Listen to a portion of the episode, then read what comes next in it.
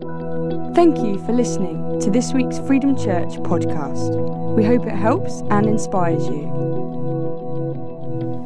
Well, hello everyone and welcome. It's good to see you again. I'm now the other side of the studio, or as Phil called it earlier, Freedom Towers. Um, it's good to be here exploring this idea of church around the table. And we started last week with that idea that we may be apart, we may be in different homes, but we are one family. We're one family, many homes, one church, many tables. And so we started last week with the first week, talk about you are invited, that you're invited to the heavenly table, that God invites you. And I want to say, if you've not seen last week's, do go back and check that one out uh, to start off with the first part of our series, You Are Invited. This is part two, and we want to talk to, together about this idea of church around the table. This was something I experienced loads when I was growing up. My parents uh, put the idea of a table and the, the table time, the meal time being really important to us as a family. And for that reason, we were a big family. I'm one of six children. And so we would have lots of rules around the table, uh, things you were meant to do, things like um, no talking with your mouth full or um, elbows off the table. I never understand why you're meant to have elbows off the table, but I know you're not meant to. And I've done the same by telling my children that. Or we'd always say grace, we'd always pray before we ate our food that if we have guests, and we would often have guests, then our guests would get the first uh, of the meal. They would be offered their food first. The family would hold back. They were some of the rules that we were told. And growing up, and Lottie and I, as we've had our own family, had our own times around the table, we've used many of those same rules. Maybe you do in your home. The only rule we probably added, which my parents didn't need to have when we were younger, was no mobile phones around the table. We don't have mobile phones around the table. We said to our kids, no, we're not having those around the table. We want to spend time together. Sometimes my children, they're a bit cheeky. Sometimes they will put their hand under the table and they will pretend to text. And then I'll tell them off and they'll go, ha, just kidding, I've got no phone on me. And I'll laugh, oh, thank, thank you for that. Well, I want you to know I'm in good company because Steve Jobs, who invented the iPhone, wouldn't allow his family to have devices around the table either. And so there was some of our rules. And as a family, it's important to us, our time around the table. And those rules are there for a reason. They're there because we want to have quality time together, quality family time. We want to give one another our attention. We want to hear stories. We want to hear what they've been doing. We want to hear the values we share as a family. And yes, we want some food. Because what we pay attention to grows. What we give our time to grows. You become what you give your attention to. And so I want to um, title my talk today, Your Attention, Please. In, in the way that when you go on a railway platform, you hear that voice come from a tannoy above your head and it says, Your attention, please. And you listen, you can hear nothing of what they're saying. You know some train is being delayed, but you're not sure if it's your train or not. But the, it got your attention. And I want to talk today about our attention around the table. I don't know what rules you had growing up around your table, whether you had the same as the ones I've mentioned earlier about elbows off table, not talk with mouth full, uh, family hold back. Um, but, you know, what you do about your mobile phones, I don't know what you do now. Or do you eat round a table? Maybe the table isn't somewhere you eat. Maybe you have a different um, habit in your home. Do you have guests come regularly around your table? Are, are you a busy family dashing in and out from one event to the next? Do you have time to eat together? Do you have time for one another as a family or time for those who may come and join you? Are your meal times, are they significant and valuable or are they just an extra to your day? Apparently, according to research, I don't know how they do this, but apparently 60 years ago, the average meal time in the evening for a family was 90 minutes, an hour and a half of mealtime. Nowadays, they say the average, if you have a mealtime at all, is around 12 minutes spent around the table. You see, but the table is more than just a place of eating. The table is a place of formation and of learning, and it starts as we gather and giving it our attention. The table is more than a meal, it's more than sharing food. As Leonard Sweet says, as we sit and eat together, we don't just pass food around, Fellow diners pass bits of themselves back and forth as we tell stories.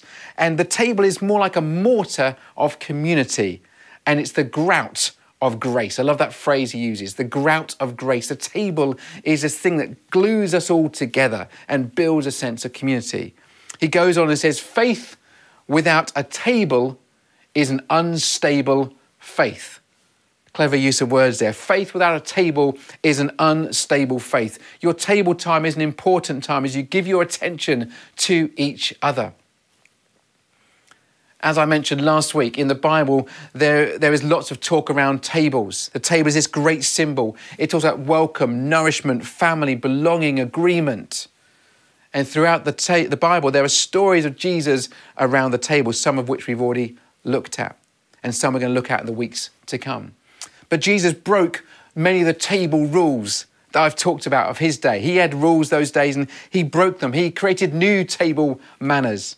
He ate on fast days. He ate with dirty hands, i.e., he didn't do the ceremonial washing. He ate with tax collectors. He called one of them out of a tree and said, You know what? I'm coming to your house for a mealtime. And he invited himself round. He, he drank water from a well uh, that was, uh, from a bucket from a well that was given to him by a lady of questionable repute. And he upset people when he did that. He turned water into wine, which has confused Christians for thousands of years. And he turned a boys' packed lunch into a fish supper for thousands. Jesus loved food and he broke many of the rules around food.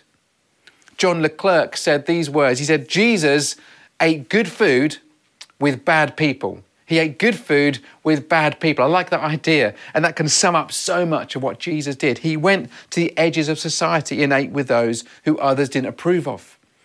Jesus, as we know, had no home to, to that he called a, a place of his own home. He probably ate out with guests or as a guest in people's homes many, many times. And whenever he was invited, he may have been the guest, but having Jesus in your home means you always get more than food you always get more than just a mealtime together. You've got the presence of God in human form around your table. What a special moment that must have been. Jesus had time for people, He gave them His full attention. He sat with them and listened to them while the religious people watched Him. They observed him. Often meal times would be outside because it'd be a warm climate. And they would stand and they would watch him. And they would be unimpressed with him. But Jesus came not to impress people, but to be with people, to give them a hope, to give them a future, to reconcile them to God. He wasn't there trying to wow people, he was trying to be with people. I wonder if we're guilty, especially when we use social media like Instagram. Are we trying to wow people with our activity? Or are we trying to be with people, spend time with them, to connect with them? In Luke 15, uh, the religious leaders are watching Jesus eat, and they make this comment. They say this They say, This man welcomes sinners and eats with them. And they're complaining. He's, he's welcoming sinners and eating with them. And the word there they use, this word prosdekete. And prosdekete is a Greek word, and it basically, it, it, the word means welcome, but it's so much more than welcome when he welcomes people, what the word there is, is not just receiving them, but he's ant- eagerly anticipating them. He's looking forward to their arrival. He was excited to see them. He can't wait to meet with them and give them his full attention. That was what the word welcome means. It's almost like, you know, the story of the prodigal son, where the father is on the porch looking out for his son to return home and he's desperate to see him. That's what Jesus was like when he sat and he ate with uh, his newfound friends. He was eagerly anticipating their arrival. He wasn't like, I guess some of us might be, oh, so and so's come round for a meal soon ah, oh, we're going to have to get our house all tidied up. We're going to have to get the food. We're going to have to prepare. He wasn't like, what a frustration. He was excited by having people around the table. What you pay attention to grows. Giving your attention to the table, giving your attention to the people around the table is so important. God wants our time, He wants our attention. He wants us to sit and be with Him because He wants to be with us. So, people, your attention, please. Your attention, please. Your attention reflects your intention. What you're planning to do starts with your attention. Attention is the beginning of devotion. that idea of love at first sight. I remember the moment I first saw my wife Lottie, she had my full attention. I was like, wow. And that was a start of a lifelong devotion to somebody. It starts with attention. It's the beginning of devotion. Jesus wants your attention because he wants your devotion. The greatest act of love is your undying, undivided attention. Give somebody your attention and they will know that you really, truly care about them. But paying attention does cost you. It doesn't cost you financially, but it will cost you in different ways. Giving someone your full attention means you're going to have to disconnect from other things going around you. Attention is the purest form of generosity. It's the purest form. You know, sometimes it's easy to give financially. Sometimes it's easy to kind of put a present through the post or go onto Amazon and send someone something. But to give somebody your full, undivided attention, now that can be challenging, but it's so generous. I remember a number of years ago, I was speaking at a church um, and I was put up in a hotel the night before. And when I arrived at the hotel, it was full because there was a wedding taking place in this hotel. And uh, it was a Saturday evening, and uh, the next morning, you know, it was noisy, and there was just partying, people enjoying themselves, and I had to walk through, slightly embarrassingly, through to the wedding, uh, through to the reception of the hotel, and get myself sorted out. And the next morning, I came down to breakfast, and in this large dining room, the only people in the whole dining room was myself at one table and this newly married couple a couple of tables along. And that was us, and the whole of this dining room probably could have seated 60, 70 people. And in the corner, I'll never forget this, in the corner was like a small grand piano playing music. It was a fairly posh hotel, and it had that automated piano where the keys were sort of playing nice, delightful music. And I was by myself and I was observing this newly married couple. And they were there on the first day of their lives together with their phones in their hands, ignoring each other and updating their Facebook status and seeing what people had said about their wedding day the day before. And I'm thinking this should be the day where the phone should be thrown away and your full attention should be on this person you're embarking on the greatest adventure with. You're giving yourself your full attention to the other person. Jesus wants our full attention. And when we gather around the table, both literally and physically, but also when we gather around the table spiritually, we connect with God in new ways. And I want to look at the story of Mary and Martha in Luke chapter 10, there's this story of Jesus and his attention with Mary and Martha and their attention on him. So if we read, if you turn to Luke chapter 10, it starts at verse 38, the, the bottom of the chapter. Um, it should be on the screen in front of you. You can follow on screen. Uh, but if not, do have a look in your Bible. It says these words As Jesus and the disciples continued on their way to Jerusalem, they came to a certain village where a woman named Martha welcomed them into her home. This was the village of Bethany uh, near Jerusalem, and, and Mary and Martha and their brother Lazarus were really good friends of Jesus. Verse 39. Her sister Mary sat at the Lord's feet listening to what he taught. But Martha was distracted by the big dinner she was preparing. She came to Jesus and said, Lord, doesn't it seem unfair to you that my sister just sits here while I do all the work? Tell her to come and help me. But the Lord said to her, My dear Martha, you are worried and upset over all these details. There is only one thing worth being concerned about, and Mary has discovered it, and it will not be taken away from her a well known story from the Bible, but have you ever had that experience? You are busy. Uh, running around preparing a meal. People are arriving, and your friend, your colleague, your partner, your spouse, they are either busy doing something that's unhelpful or they are just chatting to the guest and not really helping you in the kitchen. Maybe you've had that experience. So busy making food um, that you aren't able to look after your guest properly. It's also worth noting in this story that Mary was sitting in what would traditionally be the men's area of the house. In, in Jewish time, in Jesus' times uh, as a Jew, the men would sit around the table and eat together.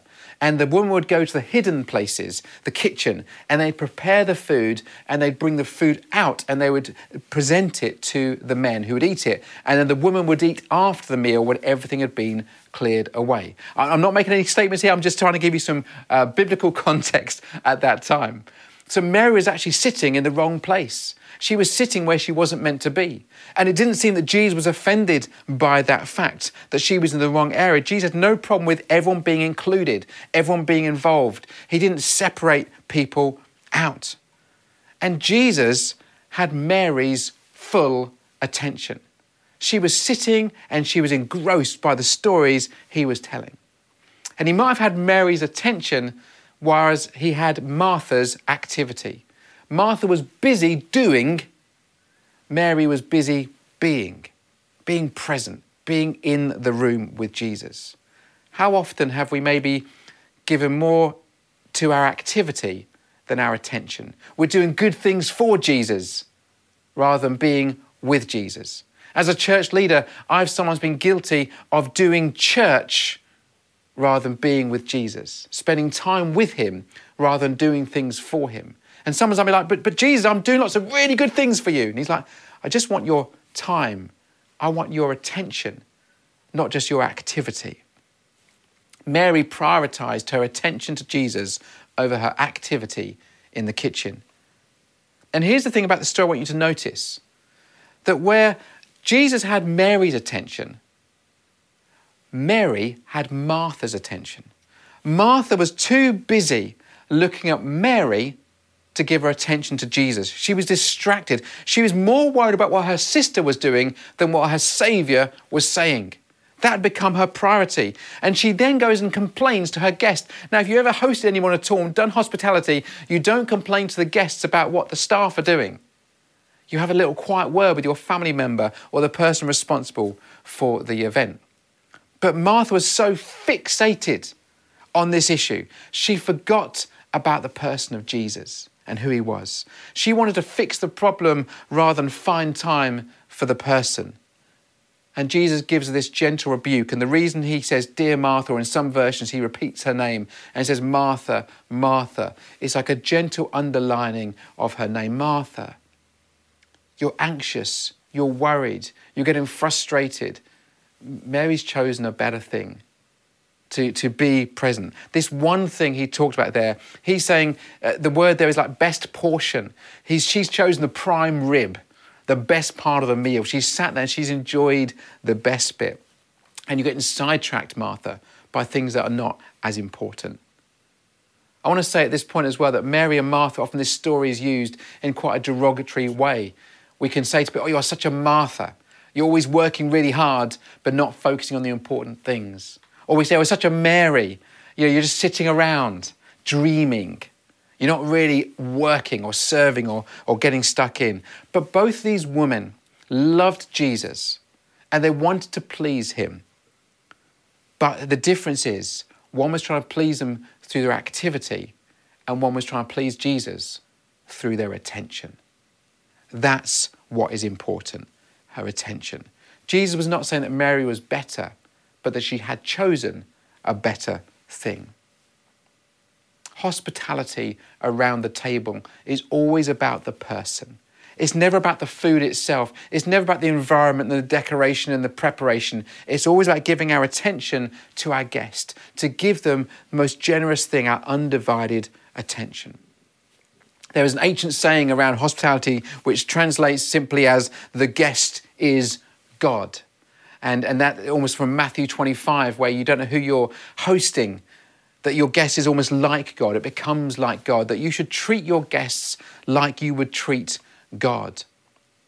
Or the word hospitality in Greek is the word philoxenia, which comes from the word philo, which means love between friends, and xenos, where we get xenophobia from, the stranger. How we love the stranger as if they were a friend how we love the stranger as if they were a friend. It's important we love people, or as in 1 Peter 4 reminds us, to offer hospitality to one another without grumbling. that we welcome people into our homes, to welcome around the table, and to give them our full intention. I don't know who you're inviting, who you're including, how you spend time with people. I know it's challenging right now. Some of us can't even have people around. If you've got six people in your home, it makes it very difficult. But to find time to be with people to give people our attention, to see people as Jesus does, to be inclusive of all, to connect with our brothers and sisters, to give people our full, undivided attention. It's a challenge to me, and I'm still working on how do I give people my full attention? The world is always pulling at me. There's always something popping up on my phone for something else I should be doing, but to give people my full attention. Our church community is all about our relationships with each other, a relationship with God. It's about sitting around the table with Jesus and his children, our brothers and sisters. It's never about the event. It's never about church as an event. It's always about the people that make up the community called church. So I want to ask you today, as I bring this to a close, who has your attention? Who or what has your attention? Are you taking every thought captive? Are you making it obedient to Christ so you are not distracted? Or are we too busy entertaining people we forget that we are in the presence of Jesus Himself, the Son of God? Jesus wants our attention, not just our activity. John 6 reminds us don't be so concerned about perishable things like food. Spend your energy seeking the eternal life that the Son of Man can give you.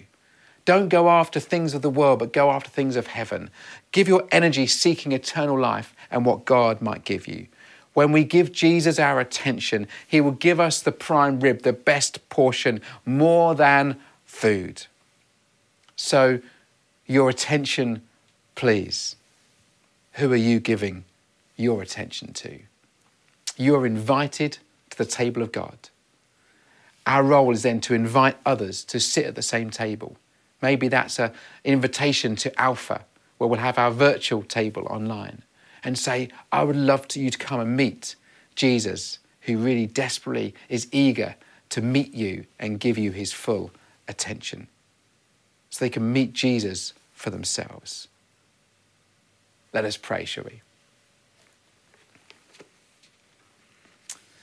Father God, I thank you that when your son Jesus was here on earth, he gave people his full attention. He sat round tables with people from every extreme of life and he gave them his undivided attention.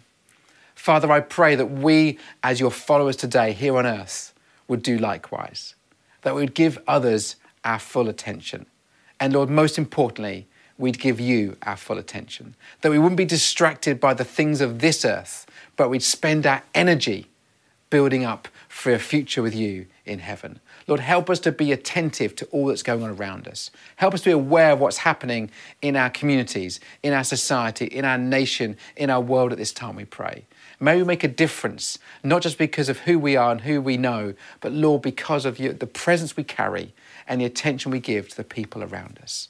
Lord, may we be people who give you our undivided attention, we pray. Amen. For more information about Freedom Church, please go to www.freedomchurch.uk. Thank you for listening.